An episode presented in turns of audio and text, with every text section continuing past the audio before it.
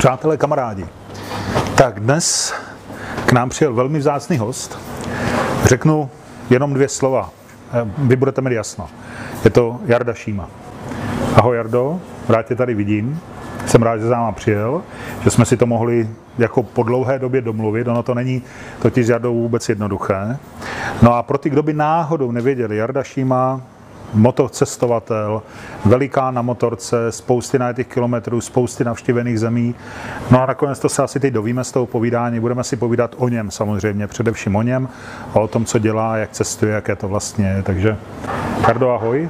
A začal bych, jestli můžu. Vím, že teď se od někud vrátil, nemohli jsme se domluvit. Chvilku na termínu, kde jsi byl, odkud jsi přijel, pověz nám. Tak, ahoj Víťo, ahoj lidi, všechny zdravím. E, já jsem samozřejmě rád, že jsem se dostal do tohohle místa, že si mě sem pozval, že s tebou můžu natáčet. To je pro mě vždycky velký svátek, protože já se do televize a do podobných médií dostanu tak jednou, dvakrát, třikrát do roka, víckrát ne. A tohle určitě bude velice dobrá věc, všechny to zajímá, neříkám teda, že kvůli mě, ale to motorkaření je úžasná věc, je to pořád neustále na vzestupu, jsem z toho úplně nadšený. Bylo to konec konců vidět i teď, když jsem přijel z té Prahy, eh, že ta dálnice je zasekaná motorkářem a konec konců je, začíná víkend, je pátek, takže to letí jedna motorka za druhou. To se mi líbí. Eh, nevím, na co všechno si se ptal, ale ten začátek byl takový moc vychvalující. Velký motorkář, já vždycky říkám, měřím jenom 187 cm,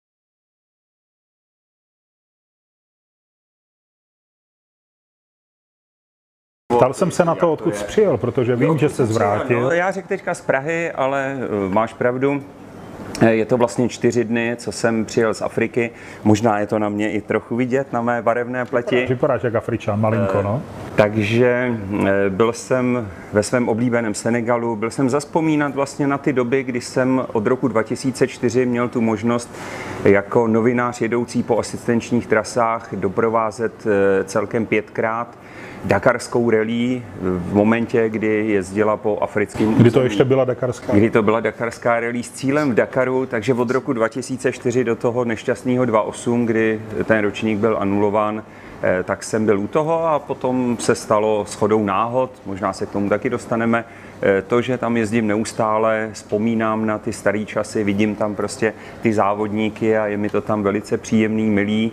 To místo jsem si zamiloval, a znám se tam ze spoustou místních lidí e, v každém krámečku, u každé restauračky, v každé vesnici. Mám ty svoje kartičky a podle toho už mě tam lidi znají, přestože přijedu skoro po každý na jiný motorce. Takže Afrika, e, Senegal, Mauritánie, e, Maroko, tentokrát to byl lodí teda, což jsem přišel o nějaký kilometry, ale i tak ta cesta mě hodila, bylo to pět týdnů a hodilo to 10 900 kilometrů, takže jak jistě ty víš, možná i někteří moji příznivci, že to dělám hlavně kvůli těm kilometrům. A ty jsi hltač kilometru, to se všeobecně o tobě ví. Ale není to možná to není kvůli... hezký slovo, ale jako já jsem mě teď jiný napadlo, ale když lovec, jsme... lovec, kilometru. lovec kilometru, tak dobře, to je lepší výraz, ale když už jsme u toho lovení kilometrů, tak kde dneska seš, jakou máš metu pokořenou? Kolik no kilometrů máš teda najet?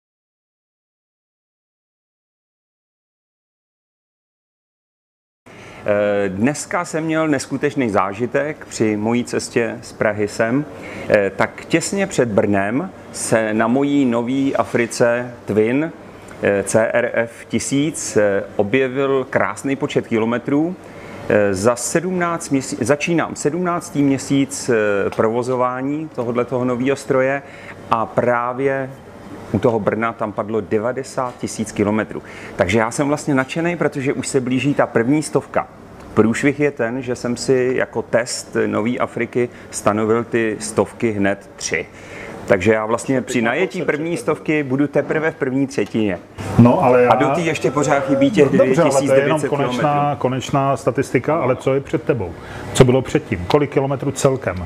My, co jezdíme víc autem, jak na motorce, tak víme, kolik autem jsme najeli, Já mám něco přes 2 miliony kilometrů, což mi přijde až jako, že to není moc čím se chlubit, popravdě. No to je, já myslím, a že ne, jo, no, jo, není to jo, úplně jo. chlubení, protože Není strávit člověk půlku tyrák, života jo. v autě jako není člověk tyrák a není autobusták. No a zase strávit tolik času v autě, nevím, jestli je dobře, na té motorce je to asi příjemnější, nebo určitě. Proto to dělám. Ale myslím si, Proto že se moc jako nelišíme v tom čísle. Jak jsi na tom? Kolik jsi No na- tak ty tvoje dva miliony, to je ten můj životní sen. Já tady potřebuji být ještě tak 10 let a jezdit stejným stylem jako teďka, aby jsem tohohle čísla dosáhl. Ale když vše dobře dopadne, tak se blíží oslava toho 1,5 milionu. Do toho mi v tuhle chvíli zbývá, já říkám pouhých, ale ono je to hrozná porce, je to prostě rok. Rok práce, rok ježdění, rok v sedle, 45 tisíc kilometrů do oslavy 1,5 milionu.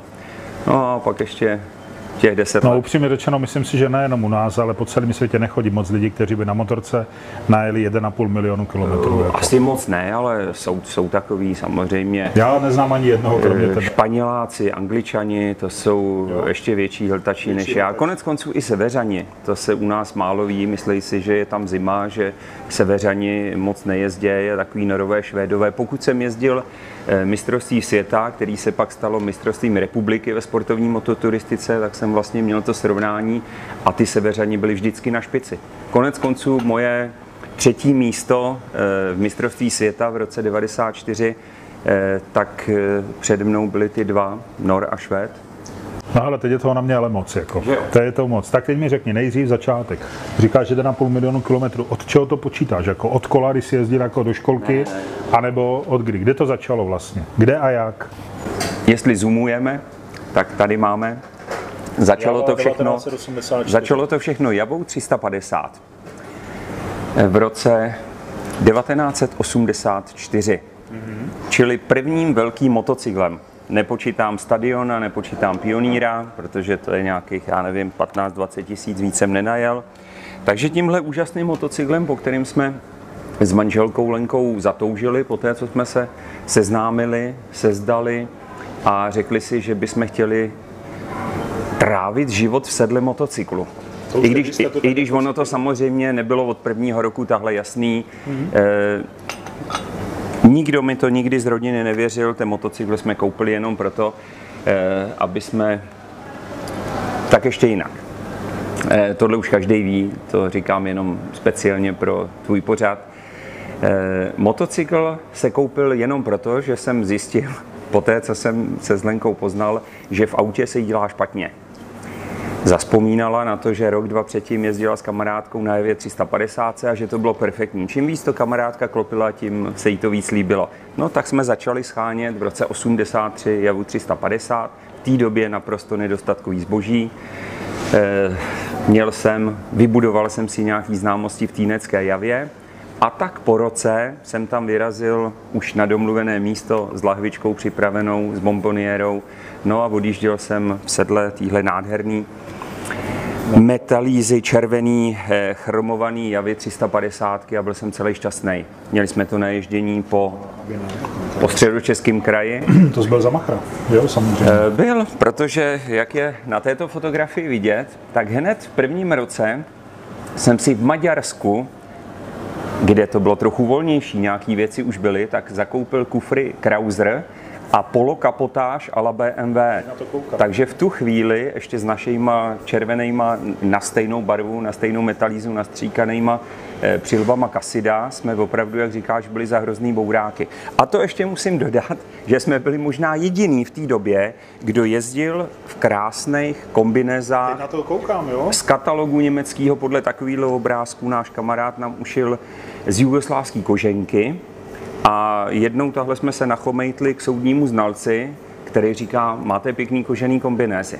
Tak jsme ho museli upozornit, eh, že se trochu splet a že je to A ještě jeden rozdíl tam vidím proti koženka. současnosti a to, že jsou tam zbytky vlasů na tom. Eh, ano, v té době byla manželka blondětá, dneska je na černo, já jsem vlasy měl, teďka už je Teď nemám. už tě svoukl ten vítr, jak lovíš ty kilometry, Eh, tak... Vítr ve vlasech, no. Přátelé, ale vidíte, že ty naše genezní motoplky nejsou jednoduché, že já se nedostanu k otázkám. Jarda mluví, já poslouchám, ale je co, zaplať pámbu, buďme rádi. Prosím tě, ale jsme u toho roku 84, ty máš novou 350. Do toho, co se teď děje, tak je ještě kus cesty, ale tak to vezmeme třeba bodově. Ty jsi byl, nebo já jsem tě poznal jako novináře ještě v Supermotu. Co bylo předtím? Jako ty jsi jezdil tu mototuristiku, jezdil si soutěže. Čím se živil? Nebo co, co vlastně, kdo je dneska Jarda Šíma? Nebo kdo byl Jarda Kdo byl Jarda Šíma? No Jarda Šíma je eh, rebel, Jarda Šíma je blázen na motocyklu v tuhle chvíli eh, a člověk, který si to neskutečně zamiloval a jinak je docela obyčejný provozní zámečník pomlčka údržbář. Tím jsem se živil do roku 95, vyučený, v té době úžasný povolání. Já myslím, že i dneska by po mně hrábli jako v s, touhle, případě, s touhle jako profesí, ale, ale to jako se nikdo takový nenajde, kdo by mě k tomuhle stáhnul v tuhle chvíli. Nezapomeň si taky dát to kafe, jo, jo, se zajde, máš potom ledový. Já Neříká, nerad, že na Moravě děláme špatně. Abych nerad, abych tam měl zahletý pěnu. A takže tím jsem se živil do toho roku 95, kdy e, převážilo to moje ježdění. E, všechno to vzniklo tak, že do roku 94, za těch 10 let, jsme s Javou 350 nejdřív po středočeském kraji, pak po celé republice. V roce 96 jsme se dostali s chodou náhodou Jugoslávie, tam se nám otevřely nové obzory. V roce 97 manželka dostala z hůry najednou spadnul devizový příslip, soudruzi nám povolili. Počkej, počkej, 97 už devizový příslip 90, 87, já, jo, pozor. Posuňme se, když, když, když tak si to no. sestříjejte, opravte, protože já lítám v těch desetiletích. Jo, jo, Co můžete chtít konec konců od 62 letého člověka, aby si pamatoval, který rok zrovna je? O kterým mluvíme. Takže jsme v roce 87. 6, byla Jugoslávie, 87 devizový příslip, eh, který soudruzi povolili rozpůlit, vyrazili jsme do Francie a postupně dál a dál jsme eh, v sedletí 350 objevovali vlastně celou Evropu. S tou javou jsme opravdu objeli celou Evropu do toho 89. roku kdy jsem se vrátil od kamarádky z Holandska v září a najednou v listopadu a ří, vrátil jsem se a říkal jsem, a teď máme vybráno, konec prostě není kam jezdit, skončili jsme, jasná zpráva, teďka už nás nikam nepustějí a najednou byla svoboda, e, a v roce 90 už to bylo Korzika, 91 Španělsko, 92 a tak dále. Všechno na javě 350. Pořád na týhletý krásný. Bez jediný generálky. S jednou, e, jak se tomu říká? Když se mění. Já bych ti pomohl, ale netuším, kterým směrem jako uvažuješ. Já teďka neuvažuji. Teď jsem se zasek. S jednou výjimkou, co se stalo? S jedním výbrusem. Jedním výbrusem. S jedním výbrusem 650 tisících, bez jakýkoliv velký opravy, pořád originální motor do této chvíle, na je to 100 Máš pořád doma? 100 tisíc a 400 kilometrů. Java 350 i Java 250, která potom následovala, je v tuhle chvíli v Java muzeu Rabakov. Jo. u Mladé Boleslavy. Mm-hmm. Kdyby se někdo chtěl přijet podívat, u Franty Miclíka v obě dvě uvidíte. Je tam konec konců ještě i jeden můj motocykl, kde udělali otec Asid Miclíkové velikou výjimku, protože je to muzeum Java. Nejsou tam jenom motocykly, je tam všechno, co má znak Java. Třeba Java vyrobila i Eh, radiátor volejový v počtu asi 500 kusů. Hmm. Takže takovýhle chuťovky prostě sbírají, dávají do svého muzea a jedinou nejavu eh, tam dali mojí opici, čínskou kopii Hondy Manky, k tomu se možná časem dostaneme, jestli tady budeme do těch 6, 7, 8. No, bude, vypadá to na dlouhý pořád, přátelé, vypadá to na dlouhý pořád, ale je, je o čem mluvit. Takže za těch 10 let jsem najel 100 000 kilometrů. V tu chvíli si mě v roce 94 všimla Česká motocyklová federace, protože se jezdila soutěž sportovní mototuristika a říkali si, to je dobrý blázen, toho bychom potřebovali, ten jezdí jako divej, tak mě nasadili do toho mistrovství světa, tehdy první rok, v roce no, 94. V čem, v čem ta soutěž spočívala? No vonění těch kilometrů. Vyloženě jako kdo najde víc kilometrů evidovaných, tak Dan, vyhrál daný trasy, světa. ano, tak. Mm-hmm. Čili to jsem začal jezdit, do té doby to byla sranda, jezdil jsem 10-12 tisíc ročně a najednou to bylo 50-60. Ale to už bylo na úkor něčeho, ne? Na úkor práce, nebo rodiny, nebo čeho? Eh, já bych neřekl, že na úkor. Je Veškerý prostě, volný čas se prostě Všechno věnoval jsem tomu motocykl. věnoval, bral jsem si volno, bral jsem si neplacený volno a právě proto, když v, ro, v tom roce 94, když jsem do toho naplno nastoupil, tak jsem potřeboval tři měsíce neplaceného volna k mému měsíci volna platnému. A v roce 95, když mi to pan ředitel nechtěl umožnit, tak jsem se rozhodl, že si to umožním sám. A to bylo to moje zásadní rozhodnutí, kdy jsem odešel od své profese a začal jsem se plně věnovat motocyklům. No počkej, ale jako logicky se zeptám, plné věnování se motocyklům znamená, že jezdíš na motorce, ale ta motorka potřebuje jíst a ty potřebuješ jíst. Z čeho si žil? Eh, to bylo v tom roce 95, kdy se sportovní mototuristika jezdila jako sport. Já, a, takže ti někdo jakoby dotoval, já sponzoroval, měl, měl placený, placený kilometry, Jo, takhle. Eh, na klub se brala dotace, ne, že bych z toho z, Už nějak si žil, No je, ale- eh, kupoval si drahá auta No, to asi těžko, ale že jsi mohl fungovat. Ale jezdil jsem, dělal jsem to, co mě baví a já nic jiného než benzín a nějaký to málo jídla nepotřeboval. No a Lenka jezdila s tebou, nebo tvoje paní, Částečně, nebo byla když, doma? eh, no jezdila se mnou, když byly nějaký hezký výlety, třeba na Sicílii, eh, kde se konal sraz, nebo do portugalského Fara, tak vyrazila se mnou. Samozřejmě zase na úkor toho, že upustila svoje zaměstnání, řešila to potom eh, s nějakýma brigádama, eh, ze kterých, když se vrátila, tak ta brigáda byla ukončena, byla chvíli zase doma, pokračovala jindy, jinde. Každá mince má dvě strany. A tomu My jsme se rozhodli to takhle koule dál a, a vlastně to děláme doteď. Ona jezdí i teďka s tebou ještě na tyhle ty cesty, nebo no, doma? Jo, No, jasně. Hezky. Eh, Pokud teda nedělám takový blázniviny, jako jsem dělal v loňském roce cestu na Kolimu a zpět do toho proslaveného Magadanu, Tam se jí moc na nechtělo. ten Mount Everest motorkářský, Jasný, jasný, jasný. kam všichni chtějí a jenom mojí lence se tam nechtělo. A já jsem rád hlavně, že nejela, protože stačí, že jsem si to protrpěl sám. Já si myslím, že ten, ta starost by byla určitě dvojnásobná, že, to, že to není jednoduchá cesta. To je první věc samozřejmě, co je eh, problém tohohle cestování, když to člověk vnímá tak jako já, že nesu zodpovědnost ne za sebe, ale za nás oba. Jednoznačně. A ještě velice dobře vím z našich příhod, které se taky samozřejmě staly, že vždycky ze všech nehod, který kdy jsme měli, a že jich pár bylo, eh, tak ten spolujezdec z toho vyjde vždycky hůř než řidič.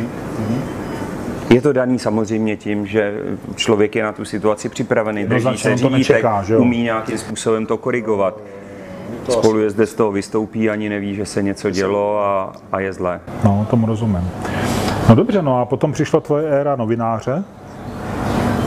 To bylo, Supermoto? To bylo hned v tom výrazu, kde máš supermoto. Jsme v roce Je, 95, pozor ještě, ano, jsme v roce předtím ještě byla 95, mototuristika. 96, Mototuristika, mototuristika. předchůdce našeho motoroutu. A v tom roce 96 vlastně, když jsem eh, jezdil po té Evropě, po těch srazech, honil jsem ty body, eh, tak zase přišla nabídka z časopisu Motocykl, pro který jsem dělal do roku 98, mm-hmm. kam jsem dával svoje cestopisy, no a to byl taky určitý zdroj mých příjmů, i když No tak Ale to se musel nemůžu, naučit ale... psát, že jo? No to ne každý umí psát cestopis, tak, aby se to dalo číst, aby to bylo poutavý, nebyla to nuda, nebo jenom popis, prostě bod A, B, C, D a tak dál. To chviličku asi trvá, nebo máš našel sobě nějaký talent na to? Snad teďka to nebude znít příliš jako chlubení, no. protože není čím se chlubit. Kdybych tady ukázal svoje vysvědčení, tak jsou to čtyřka, čtyřka, čtyřka, čtyřka. Ale zrovna třeba na český jazyk, na sloh jsem byl od jak živa velice talentovaný a paní učitelka ze mě vždycky měla radost a kdyby to věděla potom, co se dělo, tak by měla Překvapená, ale poté, jako, i nebo jako každopádně by byla hrdá na tebe. Jo, já vím, že tvoje články se dobře čtou, to v každém případě, bez nějakého pochodu. No četli, já už se snažím spíš nepsat. Mě dělá velice dobře, když to o mě někdo napíše, nebo když to o mě někdo natočí. Nebo já, když to na sebe vypovídám. Tak ono obecně je pravda, že se méně čte a asi se méně píše a víc se točí a dělají se různý bedekry a videa a další věci. Je to tak, to bude pokračovat. Jasné. No, takže jsme u motocyklu, časopis motocykl.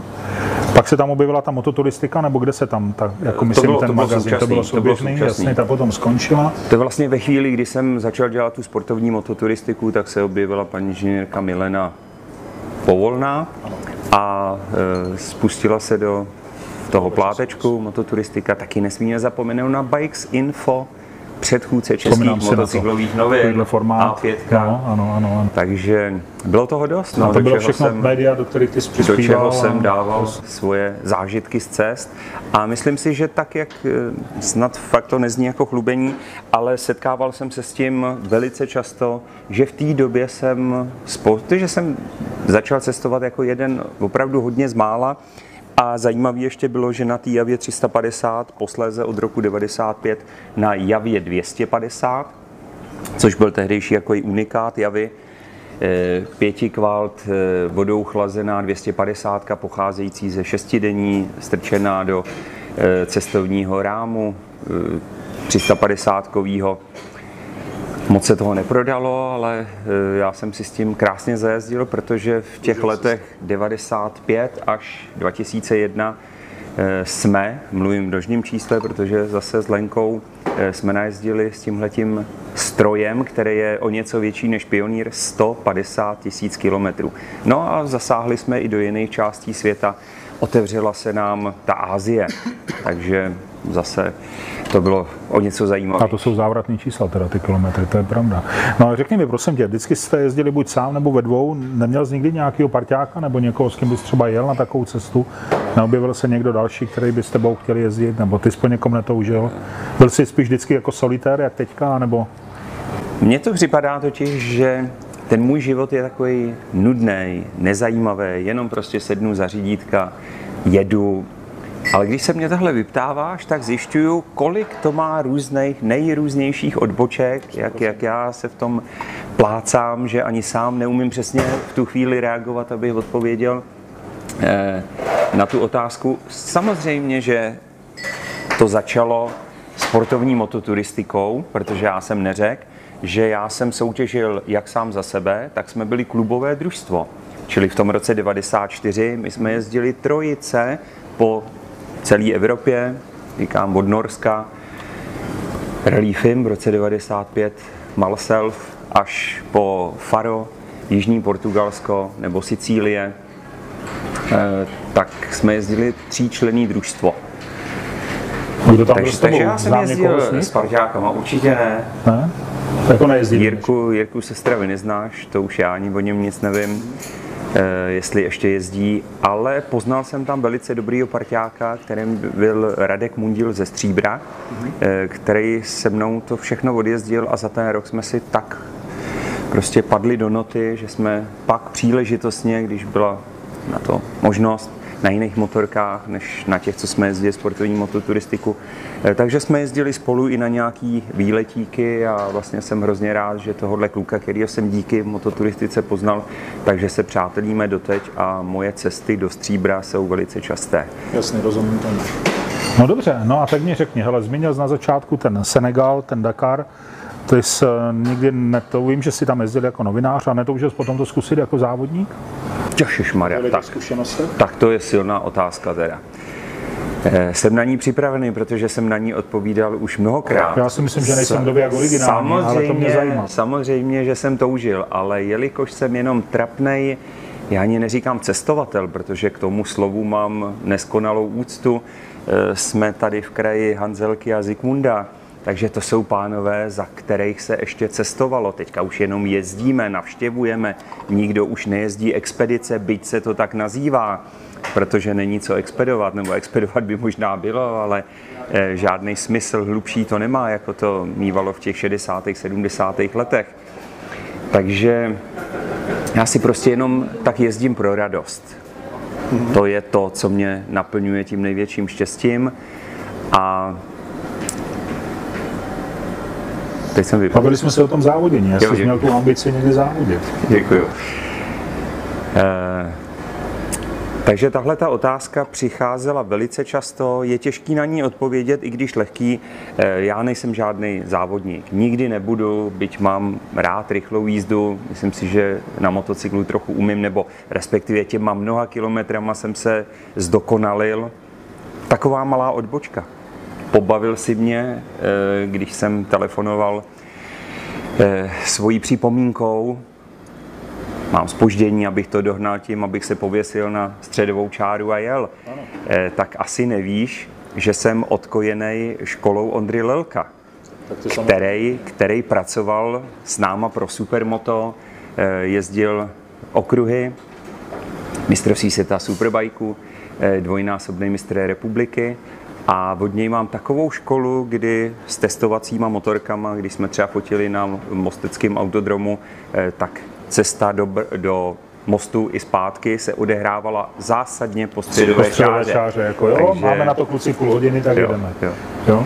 No vidíš, až na to ten Ondra dojel. Vím, vím, že, vím, že to takhle skončilo smutně, no, to, to si samozřejmě vybavuju ten příběh. Závodník, jak by se mi to líbilo? V té době, kdy jsem začal jezdit do Dakaru, tak už jsem nebyl nejmladší. To je první věc. Eh, druhá věc, všichni dneska už vědí a dneska o to víc to vědí, že se o tom všude mluví, píše, že ten Dakar je neskutečně drahý. Ono jak, jakýkoliv závod vlastně, když to není zrovna nějaký český offroad maraton, eh, tak je to drahá záležitost a já opravdu jsem byl rád, že zuby nechty jsem vždycky sehnal peníze na nějakou svoji konkrétní cestu nebo na těch pár litrů benzínu, který jsem tady potřeboval. Jasně. Takže neumím schánět velký částky peněz, proto ze mě nikdy nebude závodník, byť třeba jenom v No, ale tak úvozovkách závod. tam, že jo, jezdil, poznal jsi tu atmosféru, psal si o tom. Eh, Já jsem se mnohdy jako závodník cítil, to je pravda. Zrovna při téhle cestě jsem si vzpomněl, eh, jak jsem potom senegalským nebo na rozmezí Senegalu a Mauritánie, kde se přejíždí hranice. Eh, Ta poslední etapa, eh, která vede vlastně do Dakaru k Růžovému jezeru, tak jak v tom roce 90, teď jsem zase jinde, jak jsem v tom roce Tam v tom roce, Jak jsem v tom roce 2004 při tom svém prvním Dakaru na té staré Africe Twin, na té 750 eh, jel tuhle tu trasu společně s těma závodníkama. Teda já byl trochu před nima, oni mě pak doháněli, předháněli a koukali na mě s takovým zvláštním nepochopením a takhle na mě házeli ten palec, protože oni na těch soutěžních Jasně. motorkách a já po té senegalské hrázi jsem to hrnul s těma kuframa hliníkovejma a oni z toho byli úplně celý vedle. jsem byl takový jako na nedělní odpoledne z roku. Jasný. No ale tak je to pořád láska tvého života, jak si řekl, to je jasné. Vím, že do Afriky jezdíš moc rád. Nicméně eh, láká tě třeba někdy cesta kolem světa, to je takový oblíbený téma. Ne, nemáš k tomu touhu. Byl, já nevím, kde jsi byl nebo nebyl. Kolik zemí jsi vlastně No. projel? Ty máš určitě statistiku, jak tě Mám. znám. Vím, No, před, tak řekni přesný číslo. statistiku. Kolik, kolik zemí jsi projel na motorce? V kolika zemích jsi byl na motorce? Tak ne, projet. To, Loňským, loňskou návštěvou Mongolska jsem vlastně na tom, co teďka jsem udělal to krásné číslo, tak je to 90. Teď mám dneska 90 tisíc a navštívil jsem do této chvíle pouze 90 zemí světa. Není to moc, ale je fakt, že já e, netoužím potom, abych je hltal, abych si dělal jenom čárky, projel někde 2-3 kilometry a měl další stát objevený. E, to mě neláká třeba právě proto ani ta cesta kolem světa není pro mě. Protože já si říkám, kdo objel svět 34krát jako já? jako v počtech kilometrů, no samozřejmě, jasné. Dokola je to Tak ty máš jinou ambici, že jo? Ty jsi 34krát. lovec kilometrů, jak jsme si Eh, řekli. No. Ale objevuju rád nový státy, ale takovým způsobem třeba jako loni to Mongolsko. Že jsem tam byl 26 dní, najezdil jsem tam 5600 kilometrů, vlastně od východu po západ jsem tam tahle prokřižoval a tu zemi jsem objevil. Není jenom, že jsem tam projel 200 kilometrů a byl jsem v Mongolsku. Takže můžeš říct, že o tom něco víš, že jsi něco viděl, něco spoznal. A e, to, co mě hodně brzdí v tom rozletu, objevování, tak je to, že taky se hrozně rád vracím právě na ty staré místa. Tam, kde se mi líbí, to je právě ta nešťastná Afrika, která je na mě všude Jo, vidět. já to vidím, vypadáš jako teda. africký ná- náčelník, Eh, takhle si je představuju. čili- Myslím aspoň s těma, s těma ozdobama na krku. Čili teď, když jsem se vrátil, tak už můžu hrdě říct, že jsem byl 17krát u Růžového jezera a 26krát na africkém kontinentu. No kdo to může říct? Myslím si, že moc takových lidí není, no, to určitě. Nevím, jestli to No, nehraničí trochu s a ty jsi byl ale... v, ve Spojených státech si byl, To jsem byl, ale ne na motorce. ne na motorce. To byla ještě ta éra, to se taky málo ví a jsem na to občas dotazován. To, byla ta moje, to byl ten můj koníček vlastně, než jsem objevil, co jsou motocykly. To byla hudba. No a počkej, tak já se vrátím ještě k těm cestám. Takže ty máš Afriku, to je jasné. A teďka z ostatních, tak Evropa je jasná. Ještě, kde jsi ještě byl kromě toho? Na kterém kontinentě? Na motorce. Byl jsi ještě třeba v Austrálii, v Ázii. V Ázii ano, to jsme o tom mluvili, jasné. No jsem hrozně rád to je takový moje téma, hrozně rád na to vzpomínám, když vidím teďka záběry v televizi, jak je Sýrie rozbombardovaná, takže já ji ještě viděl v rozkvětu. V roce, bych teďka neřekl zase nějakou hloupost, v roce 97 to bylo, když jsme na této srandovní javě 250 se vyrazili do Sýrie a Jordánska, skončili jsme až v, Ka- v Akábě, přístavu u Rudého moře, pak jsme to otočili a zase jsme to brali přes Turecko zpátky domů. Neskutečná cesta, nádherná, samozřejmě zase v mnohem objevná. A e, dneska, když to vidím, ty záběry, to je tragédie. Já už bych se tam nechtěl podívat, ani kdyby se to za dva, za tři roky zlepšilo, celou změnilo. cestu proplakal, kdybys to viděl, to, co z toho tam asi teď je. No a tak je to, já teďka už chápu některý cestovatele, kteří to tvrdí, že jsou rádi, že zažili tu éru, za jaký to bylo a že už by to nechtěli vidět po Já jsem to kdysi takhle poslouchal rozhovor s panem Zikmundem a přesně takhle mluvil, no, že jako už by to takhle nechtěl vidět. Jo, je lepší si uchovat tu vzpomínku, asi tu, jaké jsi to viděl a to stačí. Jako. Jasně. Eh, No v roce 2011 to byla ta éra, kdy se eh, dostal dostala Rally Dakar na jeho americký kontinent, tak samozřejmě od prvního ročníku jsem toužil, abych mohl vidět, abych měl srovnání eh, africkou a jeho americkou Rally Dakar. Eh, Podařilo se mi to až při třetím ročníku v roce 2011. Takže nejenom, že jsem jel společně s Dakarskou rally, ale po skončení ještě jsme procestovali eh, další dva sousední státy, eh, Peru a Bolívii. Že najezdili jsme za necelý dva měsíce nějakých 16,5 tisíc kilometrů po jeho americkém kontinentu a No a když to srovnáš, africkou verzi a jihoamerickou verzi Dakaru, no je to nesrovnatelný. ale nesrovnatelný ve smyslu oboje Mě- zajímavé mě doby, to- anebo upřednostňuješ tu Afriku, to nebo... trochu, eh, samozřejmě podle mě Dakar patří do Afriky. Tak ty jsi To- to Afričan, je- jasné, to, to je tvoje první srdce. věc. Tomu rozumím. Nejenom kvůli tomu, že to má ten název Dakar, hlavní město Senegalu, ale ta pečeť prostě toho Dakaru by tam měla být, té Afriky. E, Mně se to v tom roce 2011, ono se to postupem času zase už mění. Jak jsem slyšel nějaký plány na příští rok, tak to bude úplně jiný Dakar, to, co nás čeká příští ročník. Eh, Tak se to trochu obrousilo ty hrany, ale na mě to zapůsobilo úplně neskutečně nabubřele, eh, na co si tam ty páni, ti páni pořadatelé hrajou, co to tam vytvořili za Dakar. Tam prostě byla obrovská síla peněz. Kdo měl peníze, měl šanci, kdo neměl. Ono je to tak samozřejmě i v té Africe. Ale není ten rozdíl tak nebetyčný, jako byl tam. Řeknu konkrétní věc. Přejezdem z Maroka do Mauritánie byli všichni na stejné rovině. Jestli to byla hvězda, špička, anebo ten nejposlednější jezdec. Samozřejmě měli jinačí zázemí, ale všichni jsme byli pohromadě v tom bivaku, někde uprostřed pouště. Byli jsme, váleli jsme se tam po těma arabskými stanama na těch arabských kobercích, jedli jsme tam jedno jídlo, které bylo připravené z jednoho ešusu. Většina lidí si dělala na svých strojích. Špičky byly neustále v kempu, byly u svého týmu. Já přijedu do Jižní Ameriky, v pobyvaku začínám v 10, v 11 večer hledat hvězdy, vidím tadyhle motocykl Cyrila Despreho, kde je chlapec, no kde by byl, v hotelu, 50 km. Helikoptéra. Taxi ho odjel, helikoptéra ho Jo, to ráno potom přijede odpočatý bílý košilce na start. Nebetyčný rozdíly. Jedny prostě celou noc tam v prachu, v špíně, ve stanu. Takže asi komercializace malinko. Hrozný, takový, no. Tam se mi to trochu znechutilo, řekl jsem si, že netoužím potom, abych i v roce 2012 se jel na stejnou šeškárnu podívat. Samozřejmě jako závod, etapy závodní, to je něco jiného. Tam jako je to pro všechny stejný. Ale to zázemí, to na mě nezapůsobilo dobře. Taková Tak prostě víš co, no možná kdyby to v té Africe zůstalo, tak by to asi šlo stejnou cestou.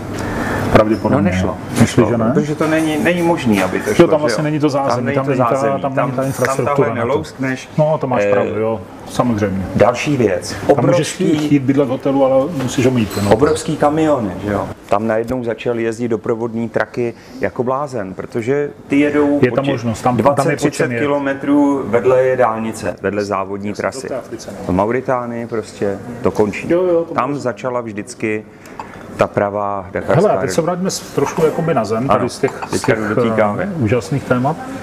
Jak eh, cestování po Česku, nebo tady po naší střední Evropě, ale to Česko mě zajímá. Baví tě to, nebaví?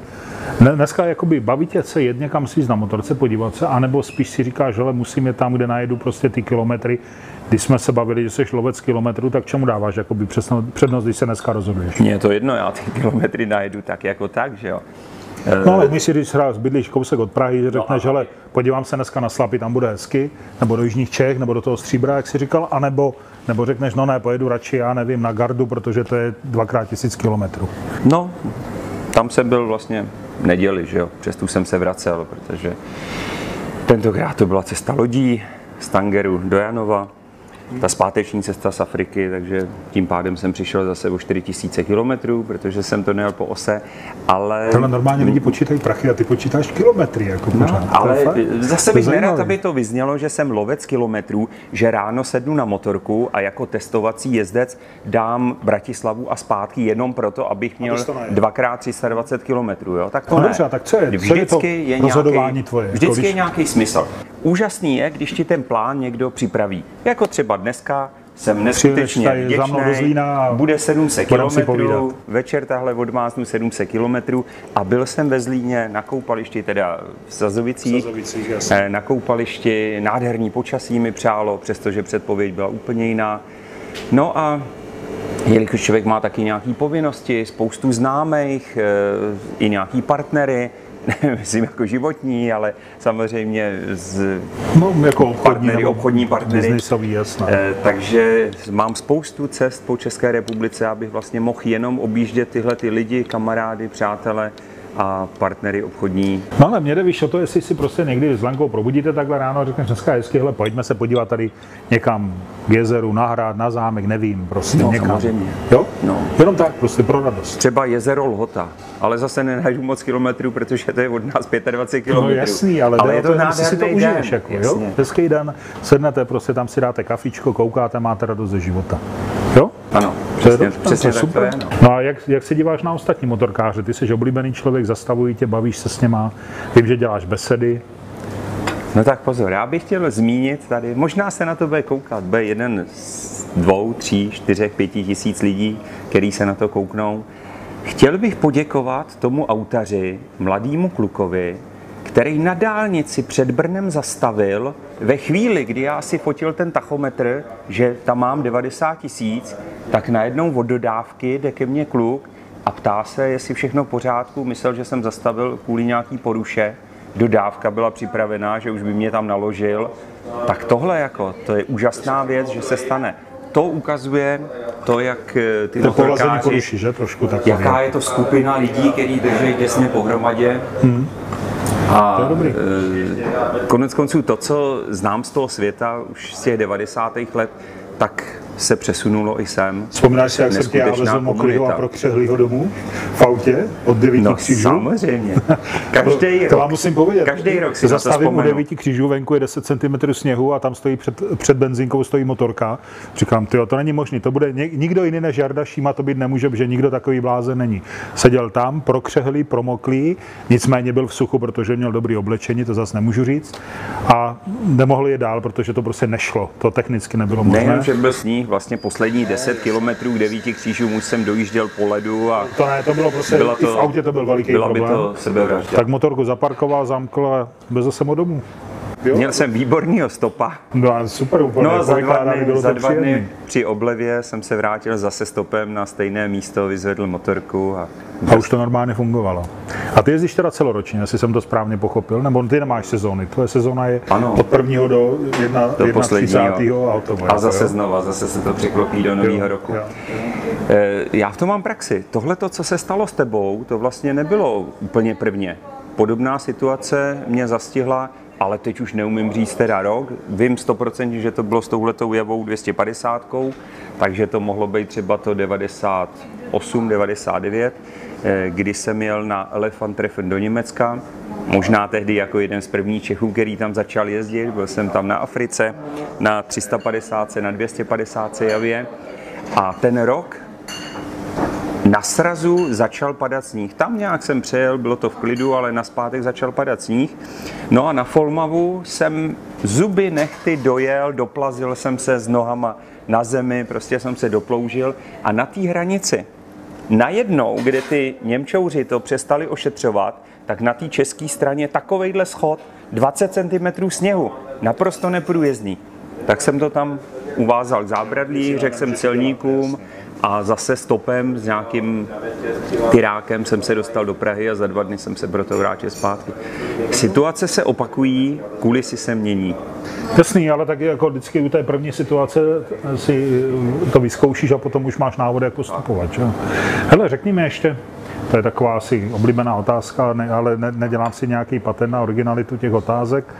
Jako co bylo tak pro tebe na té motorce za ty obrovské eh, roky a kilometry jako nejtěžší? Co byl třeba pocit, nebo, nebo kdy jsi řekl, ty tak tohle je blbý, jako, to je blbý. Co byl takový moment, kdy...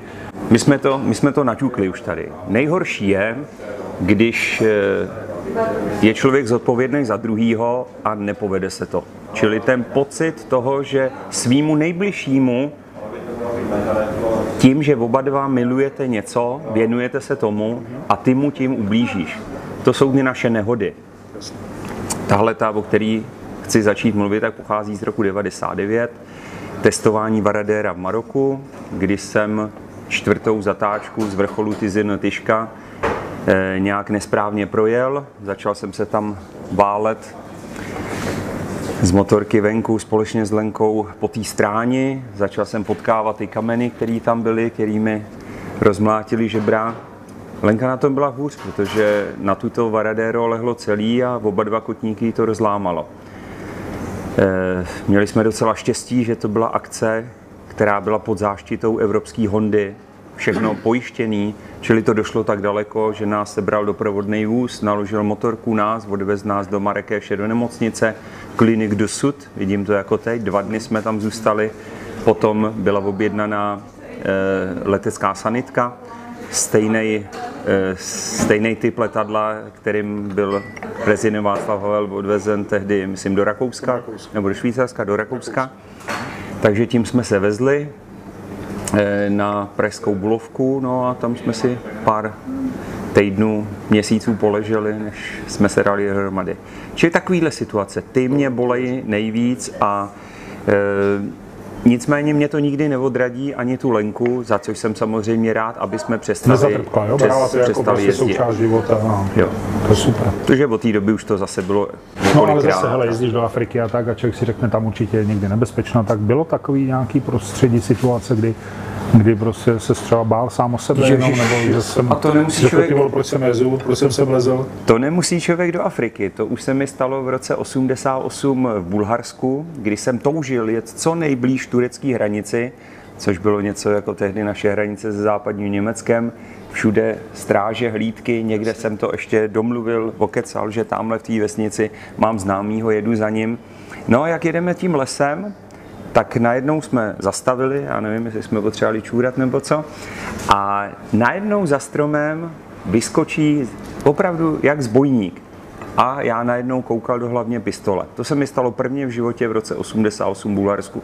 Peníze jsem neskutečný štěstí. Najednou po té lesní cestě přijíždí nějaký Žigulik nebo prostě nějaký mm-hmm. auto ruské výroby, Moskvič.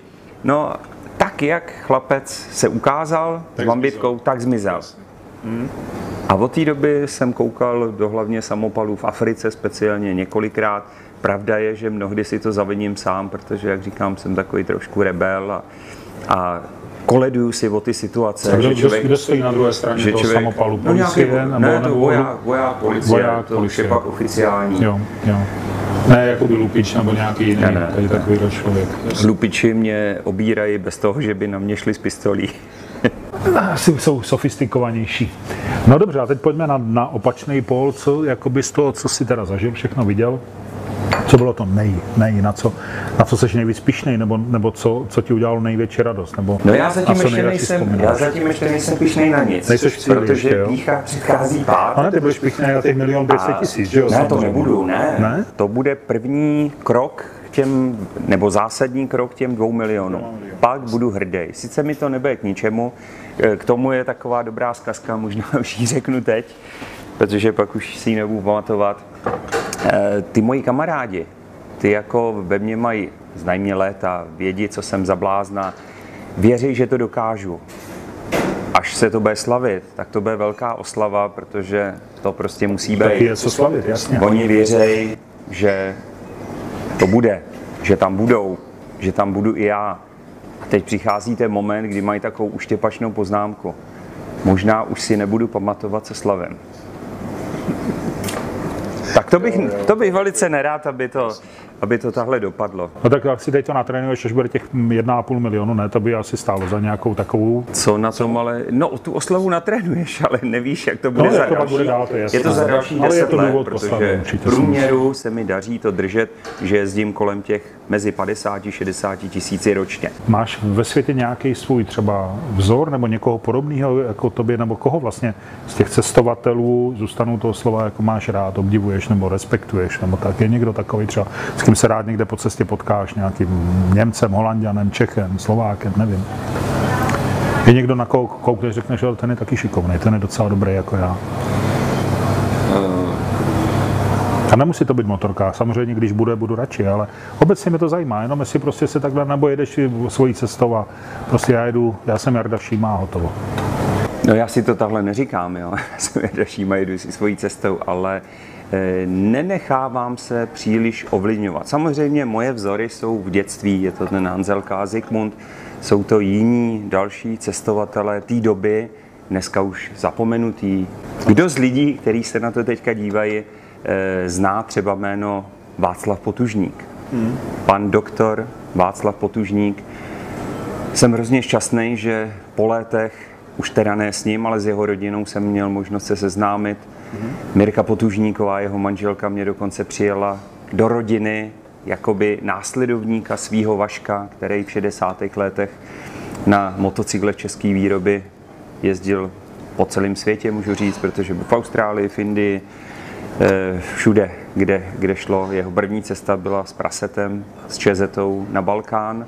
No a pak to povýšil, že cestovali po té Austrálii, Indii, na té Číze, v Kanadě byli společně s Mirkou, takže s těma se znám a dělá mi to hroznou radost, že jsem měl možnost navázat na tohohle toho významného českého cestovatele na motocyklu, protože to pro mě, to pro mě bylo velice zajímavý. Eh, Jinak samozřejmě si všímám lidí kolem sebe. Možná bych měl zmínit právě Martina Magnuska, který udělal na dvě etapy cestu kolem Afriky. Bylo to na té Číze té barvě slonové kosti, kde všude sní je na výstavách. No a samozřejmě i mezi nás cestovatele najednou se tak stalo, že se zařadil můj nejenom kamarád, ale hlavně 12-letý pracovní druh a člověk, kterýmu v oblasti motorek věřím úplně nejvíc. Každý slovo. S nikým jiným nejsem tak sježděný jako s Pavlem Suchým, s redaktorem ze Supermota. Pro focení jsme jezdili řídítka od sebe 10 cm, rameno na rameno.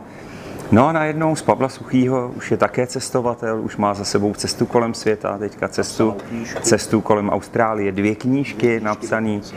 Jenže to je právě ono. Pavel dělá jednu cestu za dva roky. Já se snažím dělat, já se snažím dělat tři, tři větší za rok. No ne, tak máš to prostě jinak postavený, máš jiný touhy a, a, a, a jinak to prostě děláš. No. To není jeden, jeden mustr na, na motocestování, že jo? To prostě, nebo na cestování obecně. Každý to dělá podle toho, jak to cítí. Tak No, myslím, možná ještě je- k těm penězům, řekl to správně. Je to soubor všeho, co jde, tak to, co potřebuju, tak ze všech stran se snažím nějakým málem přispět, aby to dalo dohromady tu sumu, kterou na danou akci potřebuju. No a tak mi řekni ještě, A, a teďka jsme na to více narazili. Víš, proč já si můžu dovolit tolik cestovat, takových cest během roku udělat, tolik kilometrů najezdit? Protože nikdo je neudělá levnějš než já. Protože já nejenom, že žiju, ale já i jezdím na samém okraji možného. Já dovedu stlačit spotřebu motocyklu tam, kam nikdo. Já dovedu spát ve škarpě, pít vodu z louží. Já nepotřebuji spát v drahých hotelech a nepotřebuji mít velkou motorku. Mně stačí Afrika. Low, low cost cestování, Jo, jo, jako, jo. jo? Jasný. A jsem rád, že to imponuje některým lidem, kteří jdou touhletou cestou. Že se dá dokázat právě s tím málem Tak tam je eh, zatím pořád to dobrodružství, že jo? Je to ten, ten Tam je to dneska nejvě- oblíbený tam je to největší. adventure. Tam je to největší ono, dobrodružství, Jako, to je no. přesně ono, jasný. Jasný, jasný. To jo, tomu já naprosto rozumím. To je pravda. Obdivuju tě, jako já bych tohle nedokázal a fakt mám respekt, jako. Mám respekt. No a co je před tebou? Řekni mi nějaký cíl, kromě 1,5 až 2 miliony kilometrů, teď myslím nějakou destinaci, nejbližší, já nevím, půl roku. Ano.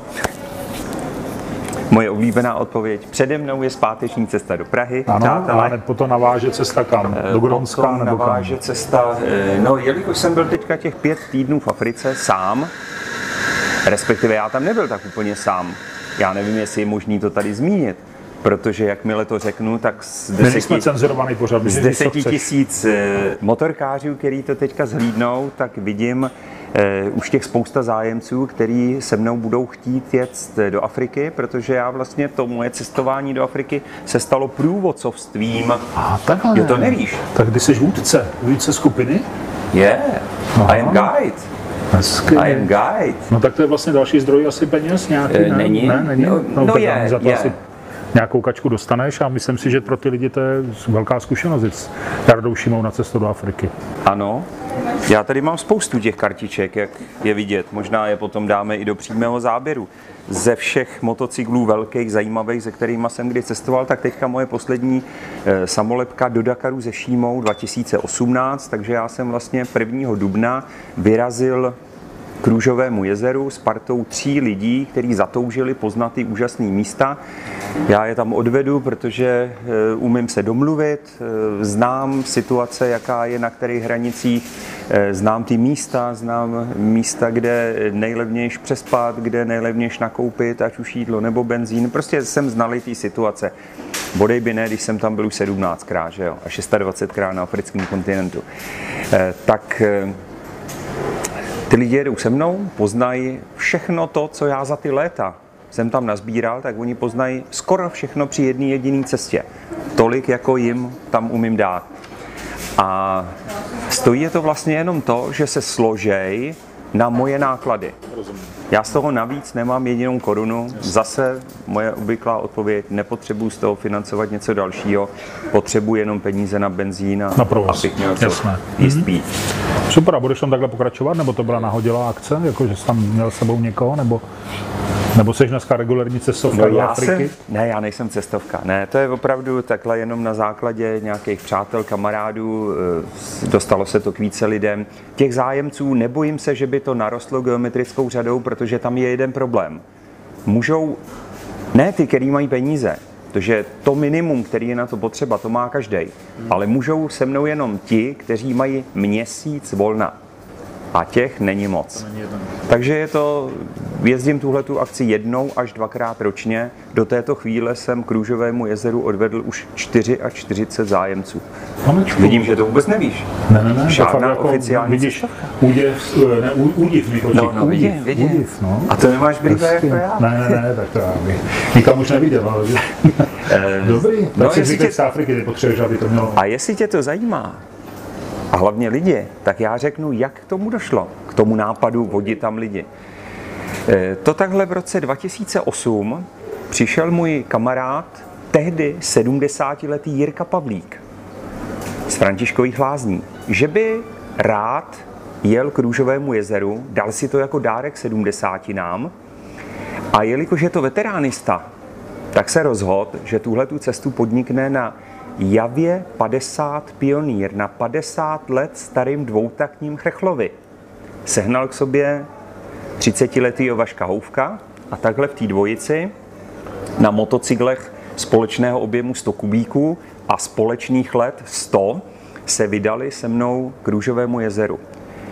A teprve, když jsem je tam doved, tak mi cvaklo, tak teďka jsem odvedu každýho na jakýmkoliv motocyklu. A od té doby, v roce 2010, ještě jsem si to udělal zkušebně sám a od roku 2011 tam vodím takovýhle skupiny. A takže ty si vezmeš vlastně sebou kohokoliv, kdo se přihlásí a řekne, mám čas a je ochoten složit se na ty náklady a jedno na čem jede. Samozřejmě dělám jakousi selekci, protože není možný, aby se přihlásili dva lidi na 12 stovce GSu a a k tomu jeden člověk na 250 javě nebo nedej bože na pioníru. Jo, tak je potřeba tu skupinu udělat takovou značně sladěnou. No ale to je super, tam... jako jet s tebou do Afriky, no tak jako s kým jiným, jako už nic lepšího není. Ježiš, no tak teďka si mi udělal obrovskou reklamu. To je realita. Jako. Protože já si to myslím, no, to ale nemůžu to říct. Tak na tady z toho našeho povídání to jednoznačně vyplývá, jako klobouk dolů. Přátelé, když budete chtít do Afriky, Jarda Šíma, váš průvodce, nikoho lepšího neseženete. To je jako, myslím si, jasný. Fakt dobrý, líbí se mi to. Já nevím momentálně, na jaký motocyklu jezdíš. Já tě pamatuju na tom Čoprovi. Teďka máš asi hluboká historie. XR 13? FR. FR. FR. XR bylo předtím, teď to nahradilo FR. No, vidíš, vidíš, ale no. jako... Ale tak, tak to, tak to, to, asi úplně do Afriky není tohle. E, naopak, mojí touhou je tam doprovodit každýho na jakýmkoliv motocyklu, ale tak, aby ta skupina byla stmelena. Jasně. Já jsem to měl už domluvený eh, s chlapcema z Goldwing klubu. Hrozně moc toužili potom, ty peníze tam nebyl problém, čas by taky měli, ale najednou zjistili, že třeba jako teď s touhletou skupinou, když nás chytne písečná bouře v Mauritánii, tak by v tom byli chlapci tak za 300, protože veškerý ty chromovaný cingerlátka, to všechno by bylo ztracený, včetně Jasně. laku a, a ta sranda by se značně prodražila. Jasně, tak to jako, je fakt, že asi do tohle prostředí není úplně jako jednoduchý jedna taková. Ale pro se to dá. Tomu rozumím, ale otázka je taky, víš co, jestli je to potom radost, no, nebo jestli je to jenom velký stres. Jako, ano. Jo, to je a otázka. to je to, co já říkám vždycky těm, kteří by rádi jako hodně cestovali a každý najeli hodně kilometrů a na co nejlepší motorce, tak říkám takový svoje poznání. Není to vůbec o těch kilometrech. Stačí mi za den, když najedu 20 kilometrů.